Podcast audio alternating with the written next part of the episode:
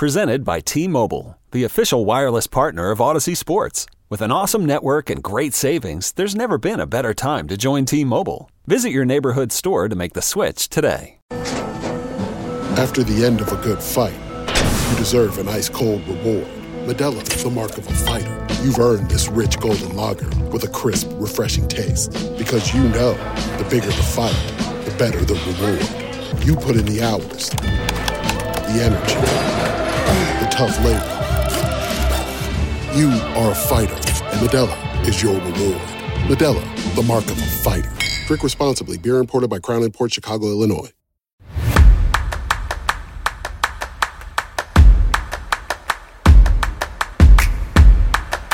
Welcome to this week's edition of the Baseball America College Podcast. I'm Teddy Cahill. Joining me is my colleague Peter Flaherty. Millie is here. She is asleep. Uh, she is not happy that she didn't get to go to Omaha. But Peter and I are back from Omaha, and it was quite the uh, the exciting tournament overall.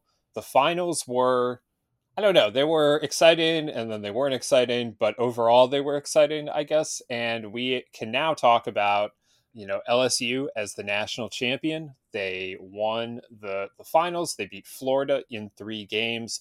That wrapped up on Monday night, and uh, so yeah, we're going to uh, run through all things that that that happened in the finals and, and take a final look here uh, at the 2023 College World Series.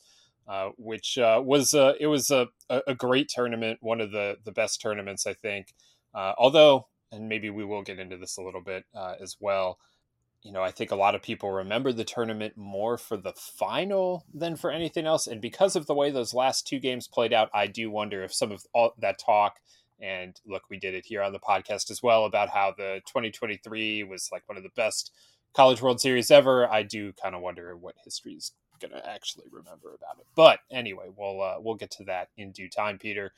I, I guess uh, as as we uh, as we talk about this, though, we're we're back from Omaha. You had your first College World Series experience, so let's just start there. What what was your your what are your takeaways from your first time at the World Series? It was an absolute blast. Going into it, I was super fired up for it, both given the field and the talent in the field and the potential that eventually ended up it, the potential got lived up to of all of these great games and matchups and and stars shining and it was it was an 80 great experience all around from the games to the fans that were there to the people that were there.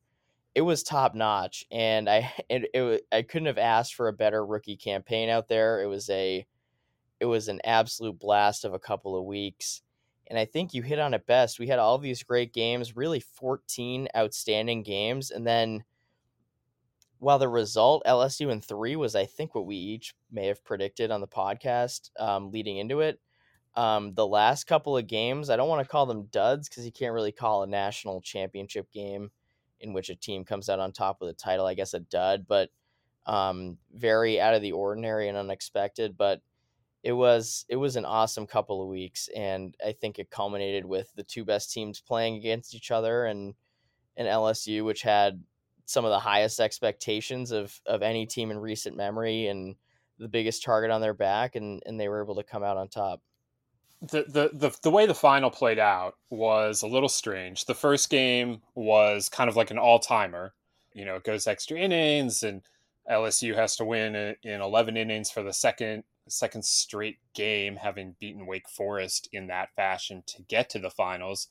And then game two, Florida bounces back and wins you know, and set not, not only do they win in in a, in a route, but they set a record for the uh, number of runs scored in a single game in the College World Series, which is like a remarkable thing to do. Not just in that, like, oh, hey, you set a record for this tournament that's been played for seventy five years. Like, that's cool. Uh, like that would be that would be a lot. But then when you consider like just the various offensive eras that the sport has gone through, and the fact that they used to play with minus five bats as opposed to minus three, let alone like the BBCOR standard versus you know not having that standard and you know the fact that Rosenblatt Stadium played much more offensive for much of its history than TD Ameritrade Park and Florida dropped 24 runs uh, which was bananas. Uh, they win by 20 runs. And like then the next day, everyone said all the right things about like how you know, from the LSU perspective about how like oh you know we're going to come back and we're going to be ready for tomorrow and uh, you know we're going to get some rest because it was a day game. Like they were like kind of looking forward to stealing some extra rest after playing a bunch of night games in a row. Like now you got a few extra hours and they actually did all of that stuff. That, that, that wasn't just kind of empty talk that you sometimes hear after game two. Like it's an emotional thing to have a chance to win the national championship and then lose it. But I guess because they it was such a blowout, maybe it was easier for them to get over. And then they come out on Monday, they win 18 to 4. The game was kind of closer than the final score. They they scored 8 runs in the final 3 innings to blow that game out a little bit more, but they they didn't trail after the first inning Florida put up a quick two, and then LSU responded in the top of the second with six runs, knocked out Jack Caglianone, and uh, you know really just changed the entire tenor of the game right there. And Thatcher Hurd settled into the game and gave them six quality innings, and uh, the bullpen did the the rest of it. And one of the biggest talking points of the day, which was Will Paul Skenes' pitch, became a moot point as uh, they didn't need their ace to uh, to take the mound on three days rest. So uh, LSU ends up the season in a dog pile in Omaha, which was you know to to Peter's point, this was one of the most hyped teams in college baseball history, perhaps the most hyped team, the team that had the biggest target on its back all season long, and they eventually got there and did it. And uh, they they celebrated, they lifted the trophy. Paul Skenes was named most outstanding player. Uh, which interestingly, the second year in a row that the most outstanding player has gone to a pitcher who did not appear in the College World Series finals. Uh, I don't know how people generally feel about that. Like, I think he, like, I voted for him. Um, I think Peter, you probably voted for him too. I did. Yeah. So, like, I, I would guess it was relatively close to unanimous. Like, I, I don't know. Like, it had never happened in College World Series history. At least I maybe it was in the finals, which dates back 20 years now, uh, where a player hadn't appeared in the finals and yet was named uh, MOP, and now it's happened in back to back years. I, it's a little goofy. But anyway, like Skenes is most outstanding player. The LSU, uh, you know, gets their their celebration, and eh, you know this really like long awaited, uh, you know, build up that had you know, they, they really started like the drums started being pounded for LSU coming out of the draft last year, I guess. Like Paul Skenes committed in late July. Maybe that was kind of when it started as like, oh, this team is, you know, not only is this team going to be good because, you know, Dylan Crews and Trey Morgan and, you know, Tommy White had transferred in before the draft, but then Ty Floyd, you know, doesn't get picked. Paul Skenes commits. And at that point, it's kind of like, well, hello. Like this team is is going to be bonkers. And then you know as the fall goes on and, and, and you get fall ball, like it, it, the the drum starts beating louder and louder. And by the time preseason comes, it's like, well, this is the clear cut number one team in the country, and uh, everything that, that came with that. And, and for them to to go on and then actually win the national championship, they're just the second team in the 21st century that was preseason number one uh, that went on to win the, the national championship. And the other one was 2019 Vanderbilt, and that Vanderbilt team was awesome uh, in his like in retrospect and in the moment, but also throughout much of that season, UCLA was ranked number one. So despite the fact that Vanderbilt came into the season ranked number one, uh, they flew. Not, they didn't fly under the radar. They were the SEC champions in kind of a runaway fashion, but they just they didn't have some of the same uh, attention that this LSU team did, having the number one spot for 12 straight weeks, and and you know having some of the the players that they did, you know the Crews, the White, the Skenes.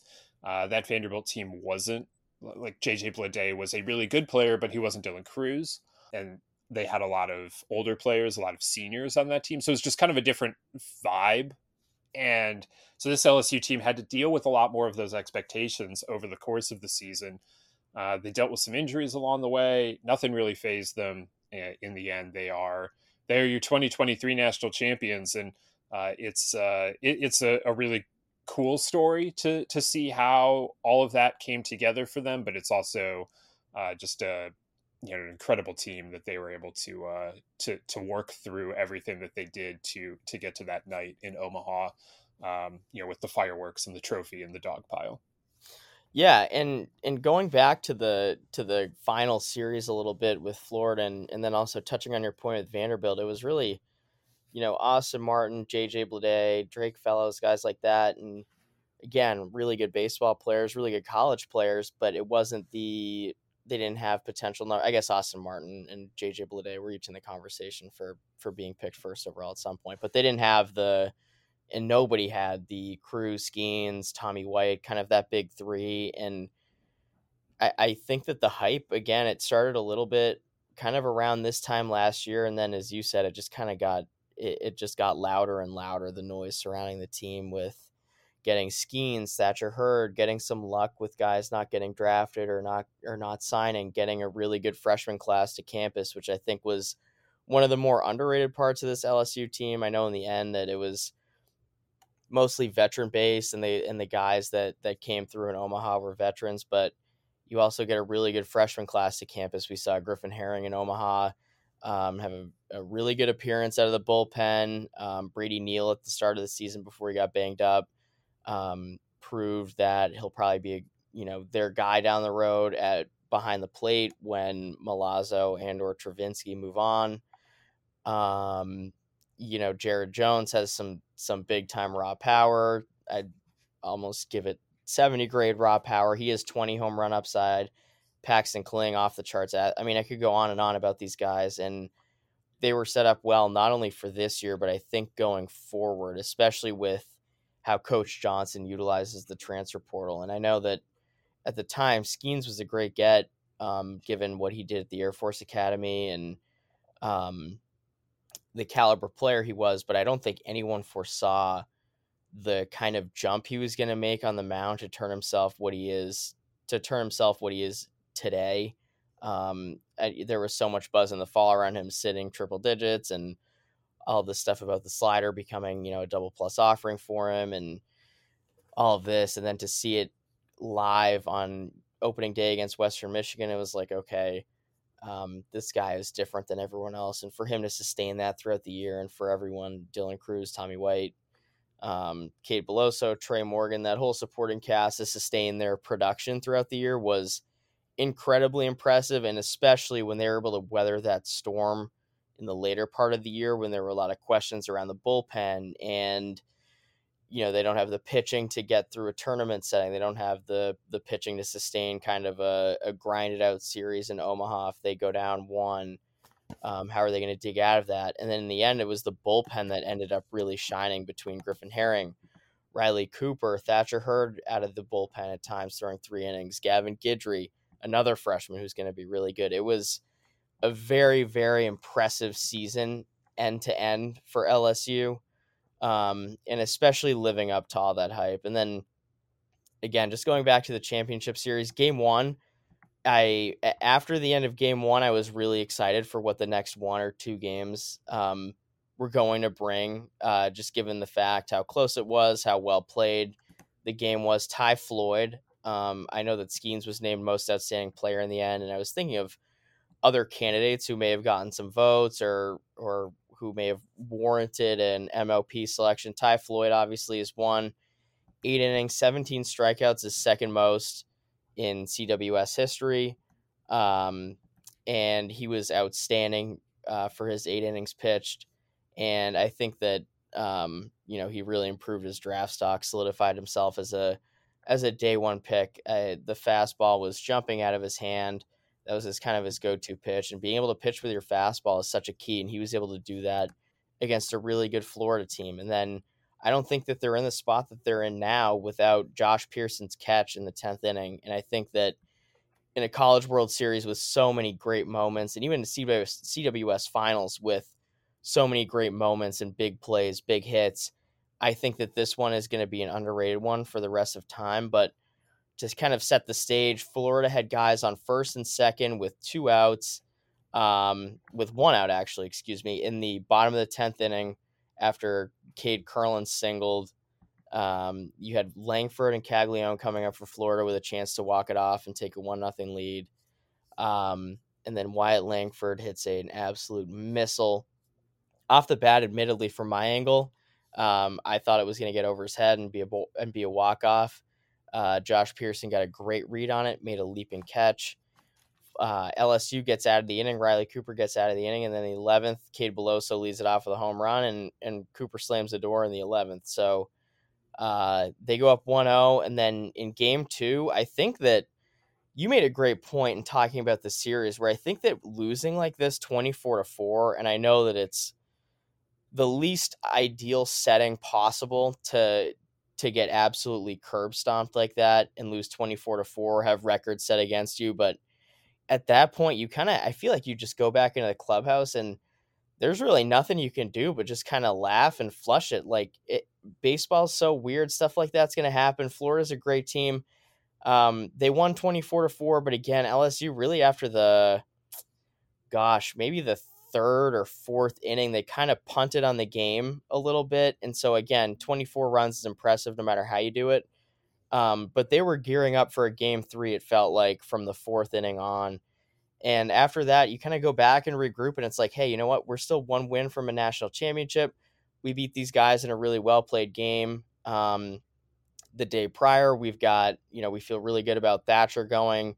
Tomorrow, we'll have Riley Cooper and Gavin Guidry still available. And then if we really need them, we've got the best pitcher in the last 20, 25 years in college baseball in our back pocket. So um, I think it was really easy to go in and flush that game and even kind of stop the the massive wave of momentum that Florida built. And then even in the start of game three, when Wyatt Langford hit that home run in the first inning, an absolute no doubter, I was like, oh man, you know, here we go again. Um, I that Florida might just be a runaway train at this point and, and, and run away with this thing. But Thatcher Hurd after that, because Florida started the game with with two hits with the Kurland single and then Langford's tank. And then Thatcher Hurd more than settled in. He threw six straight after the home run. He threw six straight shutout hitless innings, struck out seven guys, only walked two.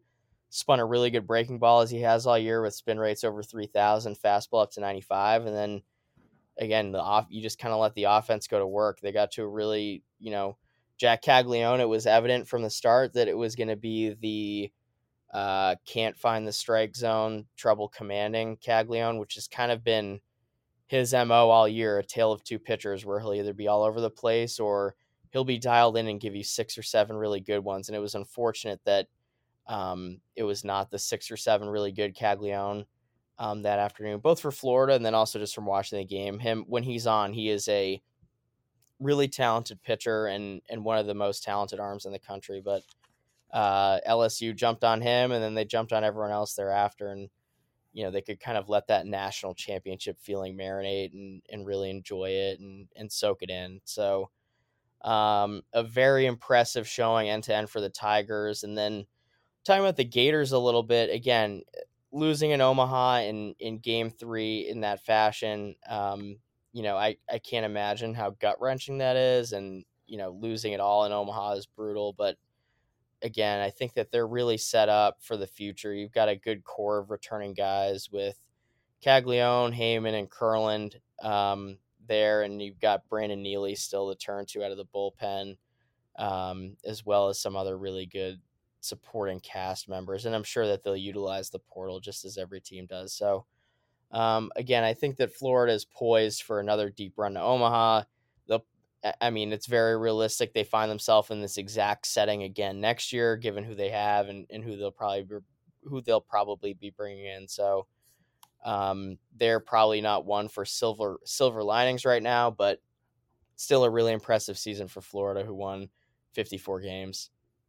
Yeah, no doubt about that. Um, and we'll uh, we can get into a little bit about these teams moving forward here a little bit later. But yeah, if you're Florida right now, obviously you're not feeling good that you know you just lost the national championship in any way, shape, or form. But to get back to this stage, which they hadn't been on since you know they hadn't been to Omaha since 2018, hadn't played for a national title since they won it in 2017.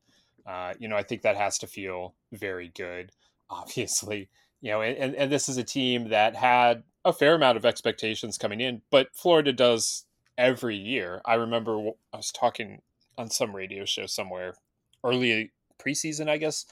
We had them ranked number three, and I was asked, so like, what's sell me on this team? Like, what's different about 2023 Florida versus 2021 or 2022 when they had started really highly as well, and you know ended up losing home regionals and weren't, you know, if if you just look at the NCAA seeding, NCAA tournament seeding in those years, they were near the back of the the hosts. And you know, I I wasn't really sure how to do that. Like they had a lot of talent this year, just like they did those other years, but they were able to uh, put it all together this year and get back to to this stage. And health had something to do with that, but it, it's not just because they stayed healthy. Uh, you know, Wyatt Langford is uh, is an incredible player, and Jack Caglianone.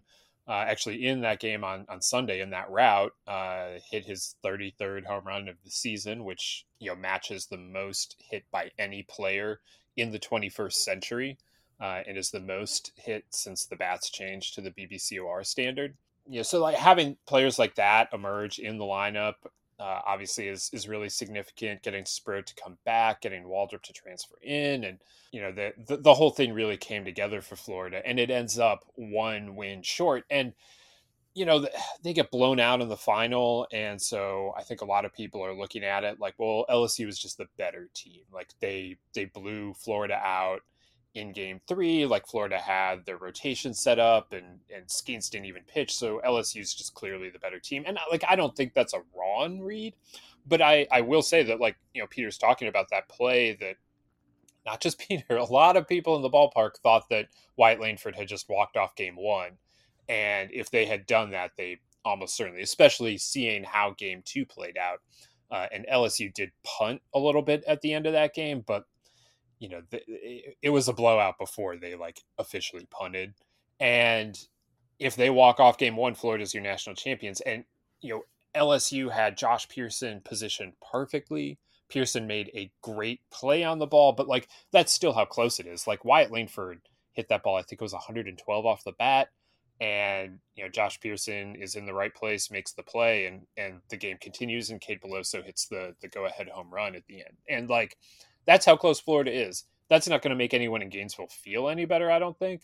Uh, like I just watched an interview today that Kramer Robertson did, and you're asking why are you talking about Kramer Robertson today? Well, Kramer Robertson was on the 2017 LSU team that got swept by Florida in uh, in the finals, and I guess he plays for AAA Memphis right now in the Cardinal system, and I guess they were off on Monday because In this interview, he said that after they played on Sunday, he went home to Baton Rouge, where his mother, Kim Mulkey, as many of you know, is the is the LSU women's basketball coach. Uh, I guess they were just kind of given Monday off, so he he goes home, and his mother is on a charter flight from Baton Rouge to uh, to Omaha for the the championship game. Like uh, many LSU personnel went up there and she said she told her son Kramer like you can come like we we've got a spot for you.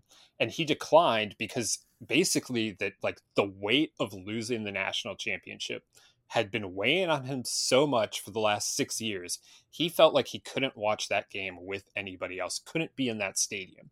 And so like that's like they got swept and it was like a close series, but they still got swept. It wasn't like they lost on some walk off in three games or whatever.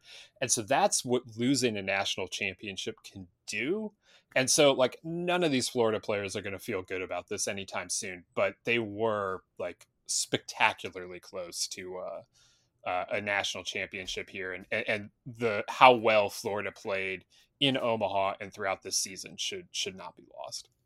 Yeah, it's funny. I saw that interview too this morning, and it I thought it was a really good perspective that he provided, and um, a good refresher for for everyone out there about you know how stuff in Omaha and College World Series, especially the finals, you know, that's going to stick with you. And hearing him talk about, you know, how he he wasn't even ready to to step foot back at Charles Schwab Field after that, and I don't blame him. Um, and you know, like you said, I'm sure that everyone on the Florida roster is, um, you know, they'll have different feelings about it, but I'm sure that they will all empathize with him and, and feel similar to him. And then when Florida wins their next national championship, which um, that is absolutely a when and not an if, um, this whole 2023 team and maybe some members of the 2023 team are on their next national championship team. But regardless, whenever that next national championship comes, there will be a a little bit of a sigh of relief uh, from all on the roster, and then looking ahead a little bit to to next season for Florida and in their recruiting class, it, so much hinges on the draft and and so many variables that we could spend three hours, four hours talking about with the draft and signability and all of this. But as it usually does, Florida has an excellent recruiting class, and I think in a positive development, it is very pitching heavy. And if they lose a couple of guys at the top, particularly Steven Echavarria and Liam Peterson, a pair of a duo of right-handed pitchers um, who have, have been excellent all spring. Um, if they lose guys like that, they're still pretty well equipped in the middle and the back end of their recruiting class with guys that can come in and contribute not only down the road but right away, like we saw this year with with some of their freshman arms. Um, Cade Fisher, especially one of them, and then looking at the rotation, which I think that it, you have two big holes that you're going to fill. You're going to have to fill with Waldrep and Sproat. Um, I think it's great getting an anchor like Jack Caglianone back.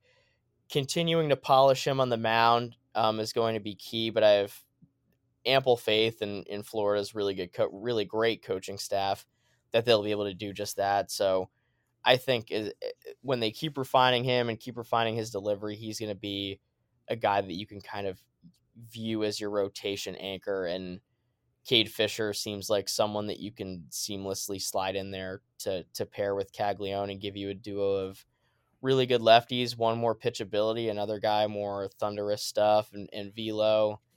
Um, and then obviously offensively, Caglianone's going to lead the charge again with uh, Cade Kurland, Luke Heyman again. Um, and then I think that one guy who I have circled that I would not be shocked at all to really have a a big time junior season, um, establish himself as a top five to seven round draft pick, um, and be the guy that sort of comes out of nowhere um, given his previous uh, track record of performance in college, is Ty Evans.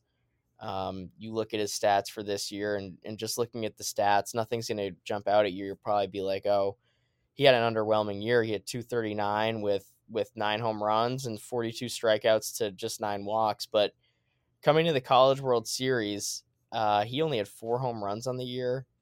And in at Charles Schwab Field, which we've mentioned so many times, is notorious for being a an anti hitter park, very pitcher friendly. Really hard to get the ball up in the air and drive it out. Ty Evans hit five home runs, um, including a two home run game in Florida's twenty four to four route, um, to up his season total to nine.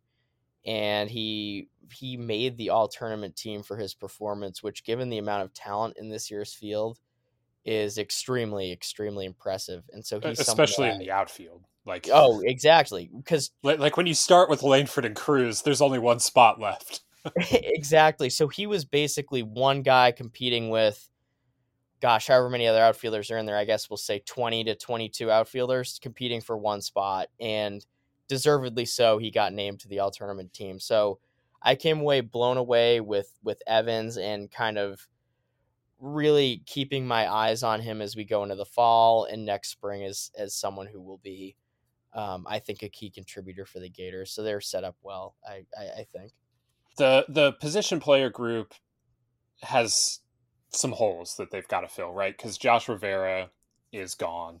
You know, multiple years starting shortstop, moving on. Like that's always a little scary.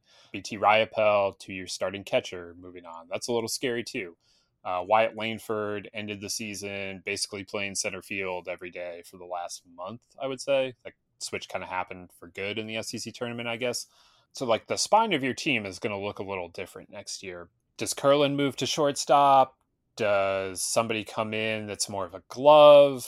Um, you know, we'll have to see. They've got some options at catcher. Luke Heyman can play back there. They brought in a transfer from Coastal Carolina that's a really good pitch framer. You know, but you are losing senior leadership with Riopelle and Rivera. And uh, so it is. It, no matter how you fill those roles, it's going to look a little different. And one thing that I've become very attuned to after the last two years is, you know, it's one thing to fill the production; it's another thing to fill the leadership void. Um, like I am a firm believer in what what went wrong at Mississippi State in 2022 and what went wrong at Ole Miss in 2023. Like, well, some of it was probably a little bit on the outside of us underestimating the influence of Tanner Allen and Tim Elko and Dylan DeLucia and players of that nature. So I don't want to keep making that same mistake. And like Rivera and Riopelle and Langford all leaving together does leave a bit of a leadership vacuum.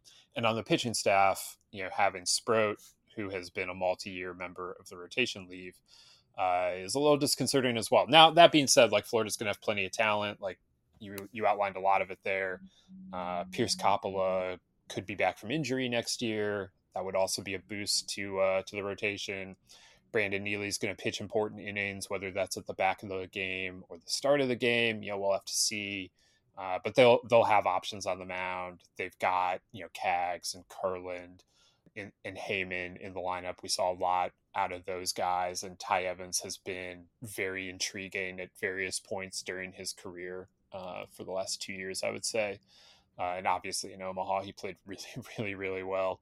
So uh, we'll, we'll we'll see where they end up. But like this is a, a really talented team moving forward. There's uh, there can be no doubt about that. And uh, you know we know what what Florida is is capable of doing in terms of recruiting. They've already added Colby Shelton through the portal, uh, freshman All American from Alabama who hit 25 home runs. The Florida native is is returning home uh, after one season with the Crimson Tide, so like that's another bat you can plug into the lineup. Uh, you know they're probably not done in terms of stuff like that, so I they're they're in a, a really good spot, uh, and you know, with uh, with that staff, Kevin O'Sullivan, Chuck Chuck Jeroloman, like those guys have done a really good job for multiple years. For Sully, for almost twenty years now. Uh, so we'll, uh, we'll we'll see where they are, but I, I you have to feel good about that team moving forward. Yeah, and I think that you're going to have to feel good about Florida not only next year, but really so long as that staff is in place. I think they they they do such a great job year in and year out. I know they had a couple of premature exits recently, but coming into the season, their their roster is as you know loaded as as anyone in the country. And then I think again, we're driven by the search for better. But when it comes to hiring, the best way to search for a candidate isn't to search at all. Don't search, match with Indeed. If you need to hire, you need Indeed. Indeed is your matching and hiring platform with over 350 million global monthly visitors, according to Indeed data, and a matching engine that helps you find quality candidates fast. Ditch the busy work. Use Indeed for scheduling, screening, and messaging so you can connect with candidates faster. That's why I use Indeed for our hiring at Baseball America. It allows me to do everything on one website. I get quality candidates. I can schedule them. I can interview them. I can screen them. I can send messages to them, all within Indeed. And Indeed doesn't just help you hire faster. 93% of employers agree that Indeed delivers the highest quality matches compared to other job sites, according to a recent Indeed survey. Leveraging over 140 million qualifications and preferences every day, Indeed's matching engine is constantly learning from your preferences. So the more you use Indeed, the better it gets. Join more than 3.5 million businesses worldwide that use Indeed to hire great talent fast. And listeners of this show will get a $75 sponsored job credit to get your jobs more visibility at Indeed.com slash BaseballAmerica. Just go to Indeed.com slash BaseballAmerica right now and support our show by saying you heard about Indeed on this podcast. Indeed.com slash BaseballAmerica. Terms and conditions apply.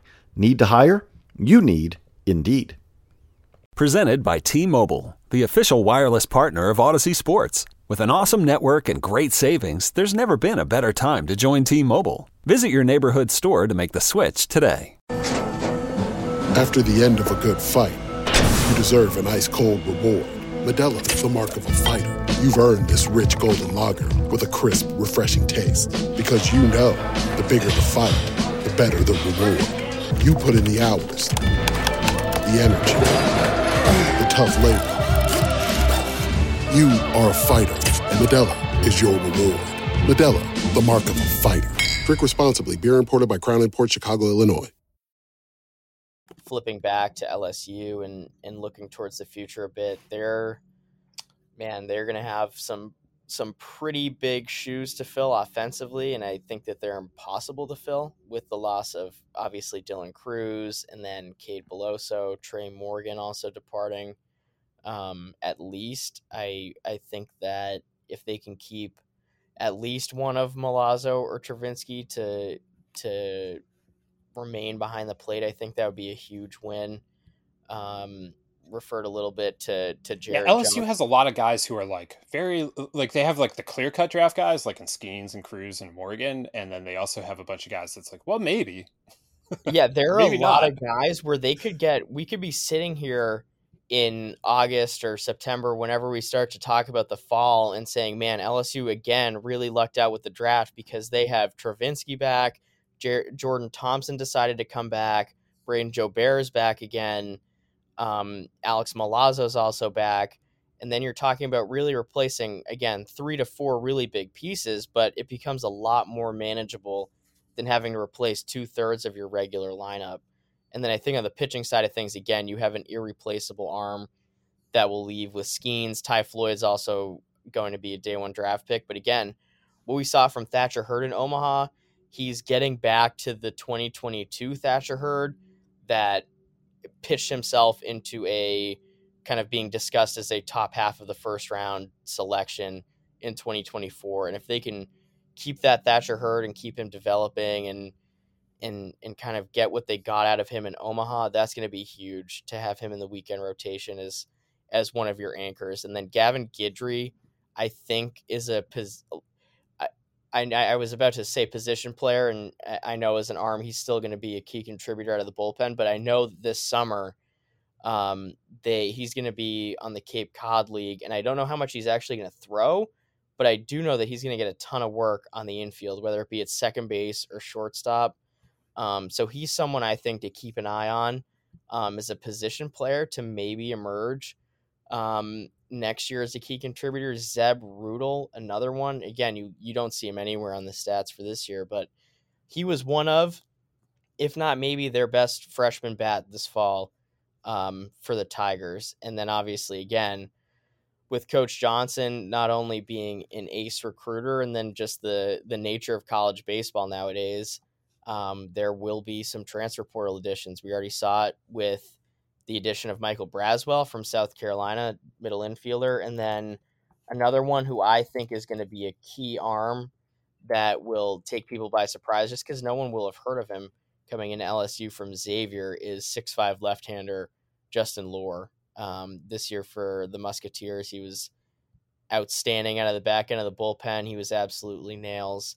189 ERA with 63 Ks and 57 innings. And once he gets to LSU and has the the resources that he'll have and and the development and and just being around that great staff, I know that you know he will turn himself into a monster for them. So whether or not they keep guys like Riley Cooper, Nate Ackenhausen, um, they have Loer to to lean on, and then Griffin Herring, another freshman. You kind of look towards guys who might be able to make that jump into the rotation. He's one of them, and then let's not forget they had a couple guys go down to Tommy John too. Grant Taylor was for my money's worth, and I know uh, prospect writer Geoff Pontes' money's worth too. Grant Taylor was the best arm that we saw in the Cape Cod League last year, and they unfortunately lost him um, before the season even started. And he's sophomore draft eligible, and um, it's kind of TBD on what's going to happen there. But if they get him back, um, that's another big time guy that they're going to have. And so it's a little bit murky with LSU in terms of who they're going to lose to the draft, who they might get back. Um, but also similar to Florida, a really good recruiting class with again, I think they're going to lose a few guys up at the top, but they're they're they're deep and they're well equipped to have some key contributors right away. And I think that this this new era, the Coach Johnson era of LSU baseball, they're going to be a perennial top five, top top ten team so long as he's there. I think. Yeah, I mean it's hard not to be excited about what he's accomplished in two seasons in Baton Rouge and you know, obviously he inherited some really good talent. He'd be the first to tell you that. He is one of the first to tell you that, that part of the reason he took the job is because he knew he'd be able to coach Dylan Crews for two years and Terry Morgan for two years. And, you know, he got a national title out of that group, you know, and the fact that, you know, you do have Tommy White coming back next year to anchor the lineup. Like that's a really significant thing, even as uh, Crews and Morgan move on. And I mean, you start looking around, there really aren't that many positions that LSU is, um, you know, unclear at for next year. Uh, I, I, second base looks to be relatively open, and like maybe one of the outfield spots, depending on how the draft shakes out. So like they're in fine shape. You know, we'll see what the the portal or the freshman class brings. Uh, but you know there are going to be really talented players coming to uh, coming to Baton Rouge. I, the question now becomes what the question has been now for LSU for, for two years is is on the mound, and um, you know that they're going to lose their top two starters in Skenes and Floyd. And Floyd was underrated all year long because he wasn't Paul Skenes. Basically, it was easier to lump him in with the rest of the pitching staff than to put him with Skenes. Uh, but what you saw from him in Game One of the finals, striking out 17 batters in eight innings, that's uh, only one person ever struck out more batters than that in a College World Series start. And Steve Arlin, like Steve Arlin, is the legend.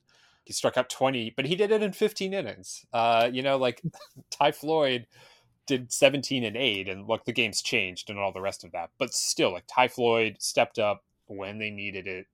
He he came through in it in, in as well as you could have ever asked anybody to do it. And they're now going to have to find a way to replace those two guys. And and so the the pitching staff which was maligned all year long some sometimes rightfully, sometimes you know scapegoated, but they they came through in Omaha. They won this championship series without Paul Skenes. Like I can't tell you how many people on Twitter or when I would go on radio or wherever like would say like, oh, you know, LSU can't win without Skenes. Like if if they ever lose game one, like in a super regional or in Omaha or wherever, like they're, they're done, they're toast. And like they just won a championship series and Paul Skenes didn't throw a pitch. So like that says something about the strength of the pitching staff and how well they were pitching at the end, uh, and also a little bit about the difference between uh, the NCAA tournament and the regular season, how tight you can make your circle in the NCAA tournament versus how much you need the full staff in the in the regular season. Although like they did throw like 11 guys in Omaha or something, and not all of them threw in that 24 to 4 blowout on Saturday. But a lot of them threw really important innings, and a lot of them came through in really big ways, like Floyd, like Ackenhausen, uh, like Cooper. So I, I will be very interested to see how they go about building this thing out. There's obviously also going to be a new pitching coach as Wes Johnson moves on to Georgia. Uh, so a lot is changing on the pitching staff, and to me, that is really the question mark here for next year. I will never doubt a Jay Johnson offense. Almost like you don't even need a guy like Tommy White in there, but like especially not a Jay Johnson offense with like Tommy White and Jared Jones in the middle of the order. But the the pitching staff, how it all comes together, and not just how it all comes together this summer, but as the fall goes on and they move into February, what it all looks like, that is going to be the most interesting aspect of uh, of this team to me for for 2024. Yeah, without a doubt, because it could go one of two ways. Guys like Ackenhausen and Cooper, I'm sure that they will get opportunities if they really want to to sign um, this summer. That I'm I'm pretty sure of, but whether or not they take that and and or or turn it down will be a, a huge difference maker for LSU one way or the other. And then circling back to the injuries again, Chase Shores um, was one of the most talented arms on this ultra talented staff before he went down in the middle of the season with a torn UCL. Um, he's a six eight right hander, true freshman. Um, fastball is up to 101. Uh, really good slider, and then unfortunately his last outing against Tennessee in March um, was was his last of the season, and so that's a guy that next year where we're sitting in May around you know late April, May, maybe around the SEC tournament where that's someone who's back for LSU and is a huge boost late in the season. So I do think that it is a bit murky on the pitching side of things, but with you, I, I know that this offense, just as it did this year, is going to be able to hit them, hit the hit LSU to a lot of wins, and maybe make up for a little bit of lack of depth on the pitching side, at least in the beginning of the season. Yeah, and the what they have potentially coming there in Shores, and he wasn't the only one that they like. You mentioned Grant Taylor. We'll see what what happens there, but like they did have guys go down that potentially will return start of the season or at some point during the season uh, that can also help. And you know, so it, it that that part of this is you know that that's the biggest question mark moving forward but like that was also the biggest question mark this season and uh, you know in the end they they figured it out so uh, that's not to say that like that's the way you want to live every year or that they'll be able to figure it out to the same level next year you know we'll, we'll just have to see but a lot to be excited about uh, if you're an lsu fan as you start to look forward not that you need to look forward yet but as you start to do that over the course of the next month or two uh, th- there's plenty to be excited about there. Cade Beloso, in their final press conference, said that like they would need to build a whole new intimidator for for what Jay uh, is is going to do at LSU, and you know there we'll, uh, we'll we'll wait and see on that. But that there is plenty of optimism, plenty of support uh, in that locker room for Jay Johnson, as there very well should be. Like what what he got done there uh, in a very short amount of time is has been really impressive. And you know, l- looking forward, uh, it's it's not hard to see LSU remaining at the the pinnacle of, of college baseball. Um, you know, in terms of programs for for however long he wants to to keep it going there in, in Baton Rouge. And that that's lofty to say after two years, but like he he's done an incredible job and uh, the way that they've recruited has been really high level and it's LSU. It's not a program that like we're confused about seeing at the top of college baseball. So, um, you know, it, an outstanding season for LSU, and the future continues to be bright, even as Skenes and Crews and Floyd and Morgan and whoever else move on into uh, into pro ball. Yeah, I mean, I think it's just going to be a team year to year. Um, they're just going to reload instead of rebuild. Um, just given the nature of, of Coach Johnson and and who he is, his recruiting ability, being in the SEC, this national championship, and I think that it, I'm going to try and phrase this the right way. Um, these are all guys that love being LSU Tigers and take great pride in playing for LSU. Guys like Dylan Crews, Paul Skenes, Cade Beloso, Trey Morgan, all of these guys for even after their time is done at LSU, which is now, um, they're going to be very outspoken about LSU and, and how it's this place to be, um, and how Coach Johnson and, and his staff and whoever he brings on and is a new pitching coach, how he's the guy to go to, um, both if you want to develop as a player and if you want to win. And I think that there's value in that, both in the national championship and these guys, but then also we could be sitting here and – in three weeks talking about how Dylan Crews and Paul Skenes went one and two in the draft, and that you know is is really really potentially remarkable. And I think that that's all of a sell that you're going to need for recruits. And it's like, okay, this is where I want to go if I want to develop not only into a into a potential you know top hundred overall draft pick, but if I want to be the best at my craft, you know, I'm going to be an LSU Tiger and um, I think it's going to remain that way as as long as Coach Johnson's there. And I, I think I agree with Cade Beloso that the way that this is looking um, down the road, however long that might be, they might need to uh, there might need to be an add on to the Intimidator. We'll uh, we'll get into more draft stuff within the next two weeks, uh, I would imagine, and you can also check out all of Peter and Carlos's and the rest of the draft team's work over at BaseballAmerica.com. But because this is a hot topic right now, Peter, and because we just named Paul Skenes our College Player of the Year, this is what everyone wants to know. Pro side, the draft world, do you take Crews? Do you take Skenes? Like, has Skenes passed? Dylan Crews and Wyatt Langford at, at, the top of your personal draft board? Like that, that, that was the hot question in Omaha. It's going to be the hot question for the next week. Like, how high can you take Paul Skenes?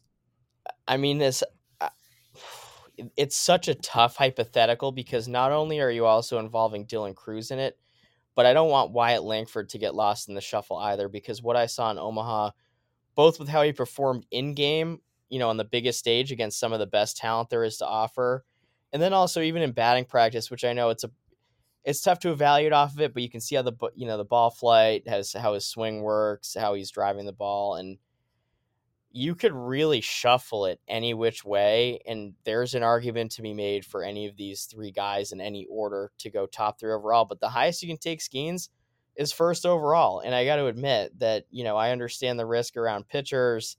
Um, you know, I understand the the kind of stigma around taking him first overall, but I mean, when you know the nine innings are going to have to come from someone or any collection of arms, and Paul Skenes is the best college pitcher. You know, he's a a generational type talent, and I don't know how much, if at all, you can pass on that. And I think that you're looking at one of the surest bets to be a number one starter, to be a front of the line, to be a front of the rotation ace, kind of your next face of the pitching side in Major League Baseball than Paul Skenes. Um, seeing him do what he did in Omaha blew me away. Um, and I had really high expectations for him going into Omaha, um, seeing him pitch for the first time in person. And he, again, blew him out of the water. It was, he, he plays catch at 97 to 101. His slider is a power slider in the upper 80s with tons of sweep that is, for my money's worth, I think a 70, borderline 80 grade pitch. Metrically, it's an 80 grade pitch. His changeup, which used to be his calling card at Air Force, has also been an excellent off speed offering, um, which I think is also double plus. And what really blew me away was, and this has really stuck with me, was his at bat against Brock Wilken in what was I I think one of the best college games ever played in LSU's two nothing win in 11 innings over Wake Forest was against Wilken in the first inning. He went slider slider, um, and you could tell. I mean, just like anybody, um, Wilken was uncomfortable in the box. How can you not be against Paul Skenes?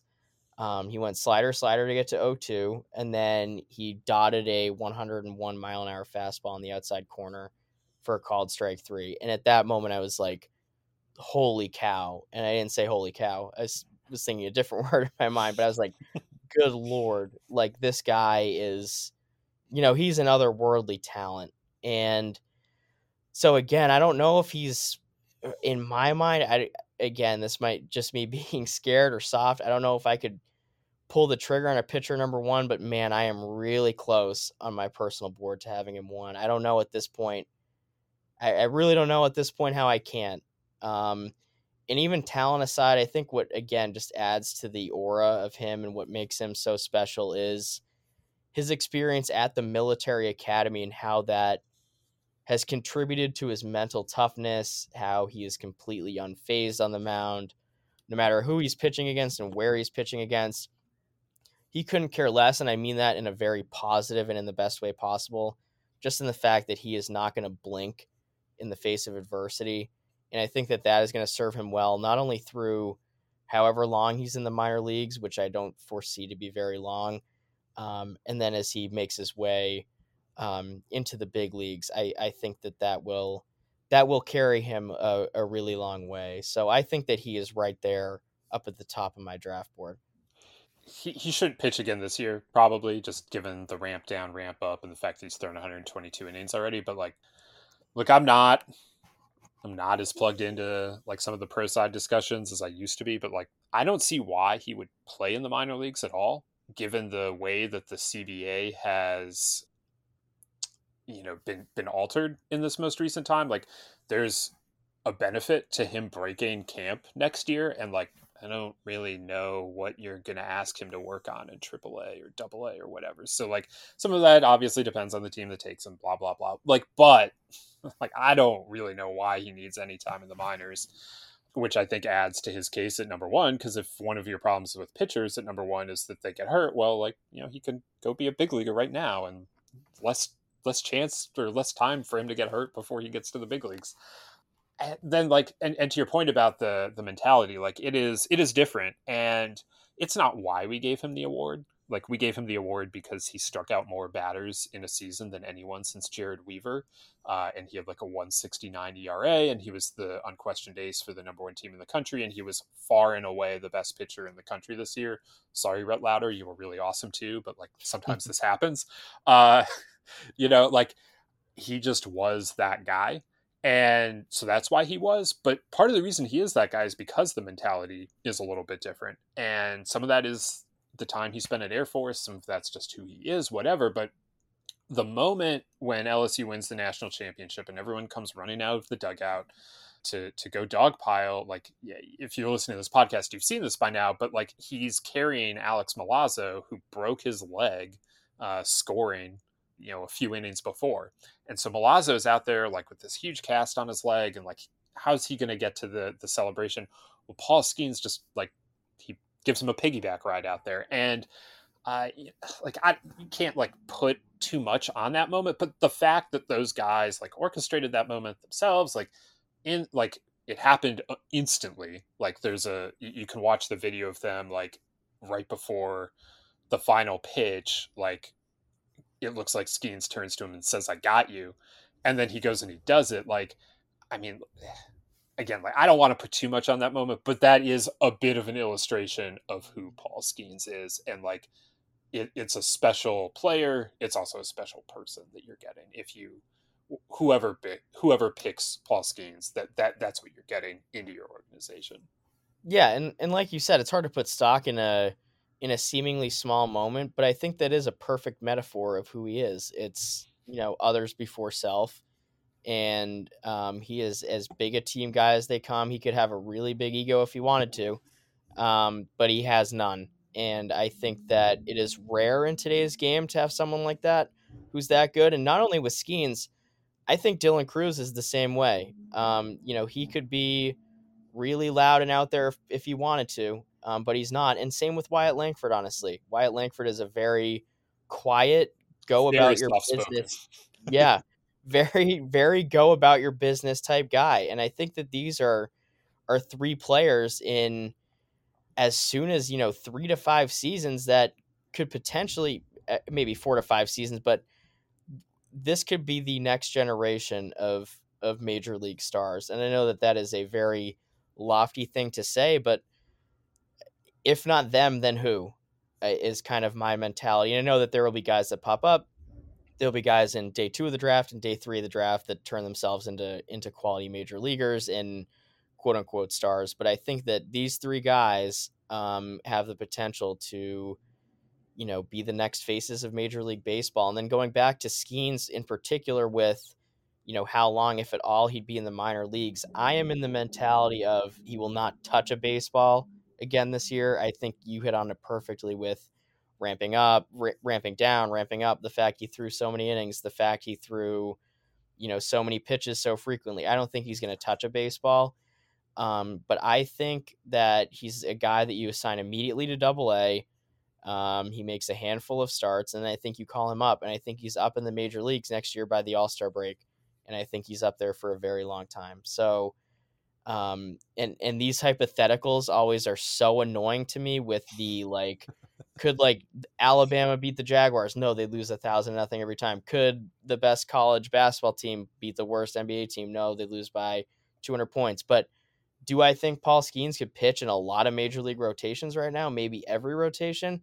One thousand percent, he is that good. So it there has not been an arm like this in a while, maybe ever with Skenes. I think, you know, Strasburg and Gerrit Cole are interesting comps, but um, there has not been an arm like Paul Skenes in quite some time, if at all. So it will be very fascinating to see how it is handled and how he progresses to the major league. So I'm I'm very much looking forward to it, but that will come in in the spring of 2024. One last Paul Skenes is kind of goofy kind of amazing story, like just the get to the mentality bit of this.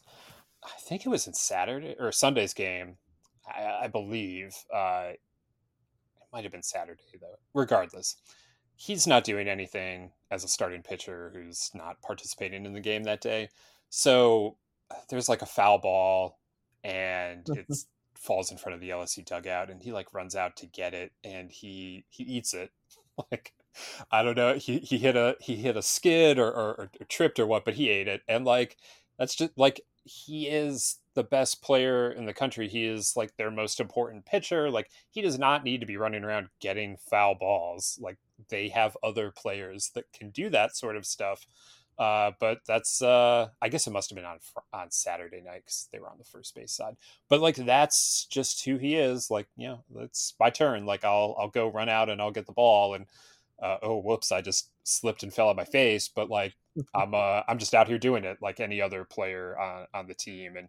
Um, like I think you're right. I think Crews and Langford would do the similar thing if they were pitchers or whatever the equivalent thing for hitters to do you know that they, they would be participating in that same way and it's uh it, it's a very interesting group that you know is at the top of the sport right now and that uh you know draft officials or, or evaluators are trying to trying to pick these guys apart but in terms of makeup and, and mentality the, those three guys all are um, you know definitely plus and and Skenes feels like a, a clear 80 yeah no absolutely all right, so let's put a bow on the uh, 2023 College World Series. It was uh, it was fantastic. I do wonder, like I said, like you know, just the way that people remember these things. Like I do kind of think that the the ending matters a little bit. And so, like, is the enduring memory going to be that this was this incredible College World Series that had all of these one run games and like it had the like you said, that LSU Wake Forest game in the bracket final was one of the best college baseball games you'll ever see. Will people remember that? Will they remember the LSU blowout at the end? I don't know, but uh, I am just glad, Peter, that you and I were were able to uh, to get to see it up up close, and uh, what a fantastic you know couple weeks of baseball that that got played in Omaha it was.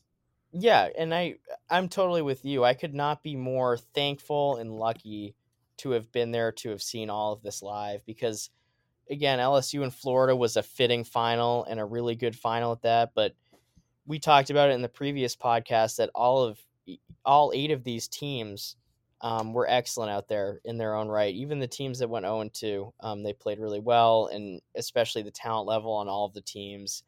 Um, and you combine that with the level of play, playing really professional like games. I really ironically until the last two games of the whole thing, but um, it was it was excellent all around. And as I said earlier, I think it was an it was an 80 of a College World Series. So uh, at least for me, it might be uh, it might be like all downhill from here with just the talent and the level of with the level of play throughout. But I know next year and beyond there will be uh, just as many storylines, just as many great players, and and another eight teams that we're sitting here talking about that we're really excited about. So uh, could not have asked for a better start, and very excited for uh, for all that's to come.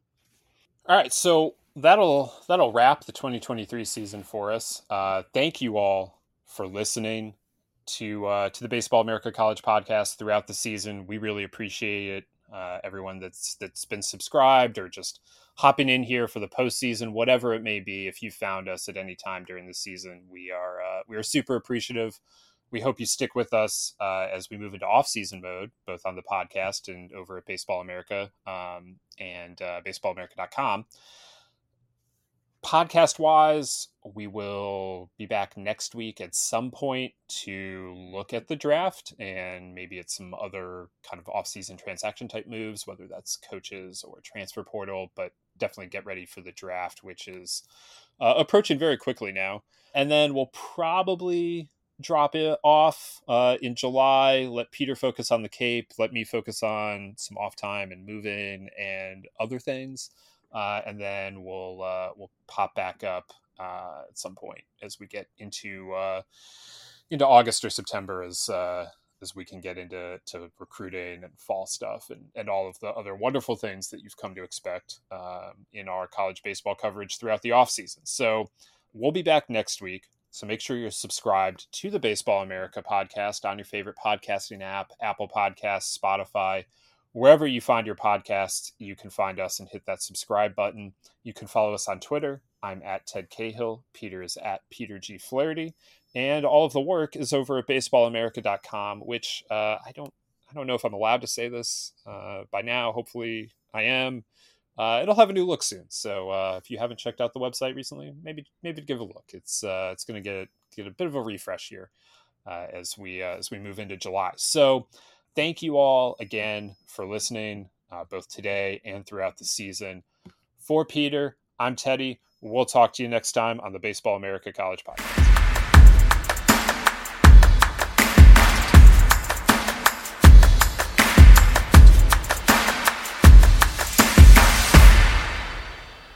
Presented by T Mobile, the official wireless partner of Audacy Sports. With an awesome network and great savings, there's never been a better time to join T Mobile. Visit your neighborhood store to make the switch today.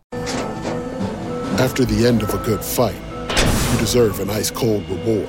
Modelo is the mark of a fighter. You've earned this rich golden lager with a crisp, refreshing taste. Because you know the bigger the fight, the better the reward. You put in the hours, the energy, the tough labor.